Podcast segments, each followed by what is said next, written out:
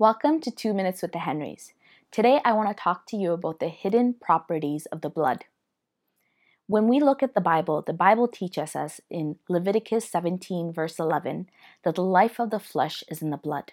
And medically, we know that's true because the blood delivers oxygen to all the parts of the body, giving it life. And without blood flow, there can be death for the organs. For example, a heart attack is actually not enough blood flow to the heart muscles, and a stroke is not enough blood to the brain. And when we study blood, there's actually three types of cells that we learn about.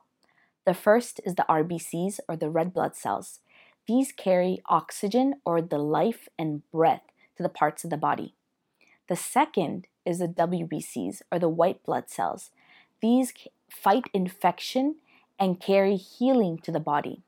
And the third are the platelets. These are the clotting cells that prevent blood loss and they create a barricade and pre- prevent loss.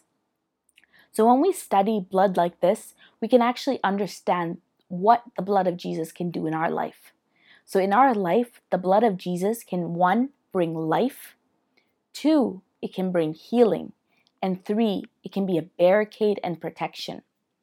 The blood of Jesus or the blood is not just limited to partaking in communion, but the power of the blood of Jesus is for us available every day of our life. And what we know and what we learn is actually the first step in victory. When we know what is available to us, what is purchased for us, and what is given to us, when we're made aware of that, that is the first step that we take towards victory. And I hope that this has blessed you. If this has blessed you, please like, share, and comment.